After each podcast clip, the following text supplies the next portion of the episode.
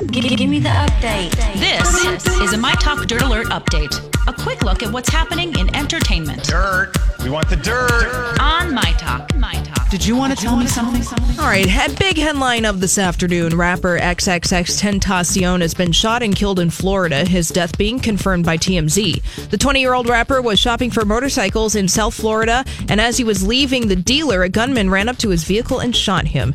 XXX had been in serious legal trouble. He was awaiting trial for domestic violence against his pregnant girlfriend and more that facing more than a dozen felony charges. Prosecutors accused him of witness tampering. He had been having some real success in his career. His last album debuted at number one earlier this year.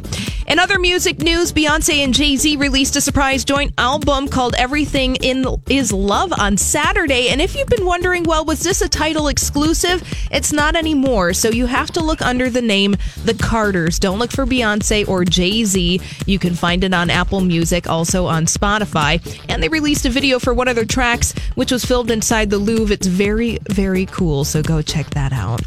And Real Housewives of Orange County star Tamra Judge wore her birthday suit for her anniversary, posing completely naked, with the exception of a straw hat on Instagram. But she deleted the photos shortly after posing them. The caption on the photo read, When the lighting is on point and you're proud of your hard work, she said, let the blank talking begin using the hashtag strong is the skinny, one life, and booty strong. Oh, Tamara. Tamara. And then she deleted it. Ah, because her kid said, Mom.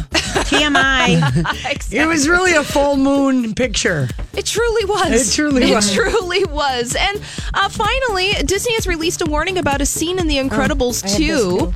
A portion of the film involving bright flashing lights got people talking on social media about how the sequence could trigger seizures or chronic headaches for people with epilepsy.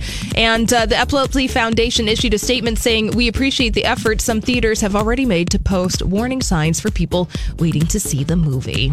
All right, well, that's all the dirt this hour. For more everything entertainment, be sure to check out our head, our website. It's mytalk1071.com.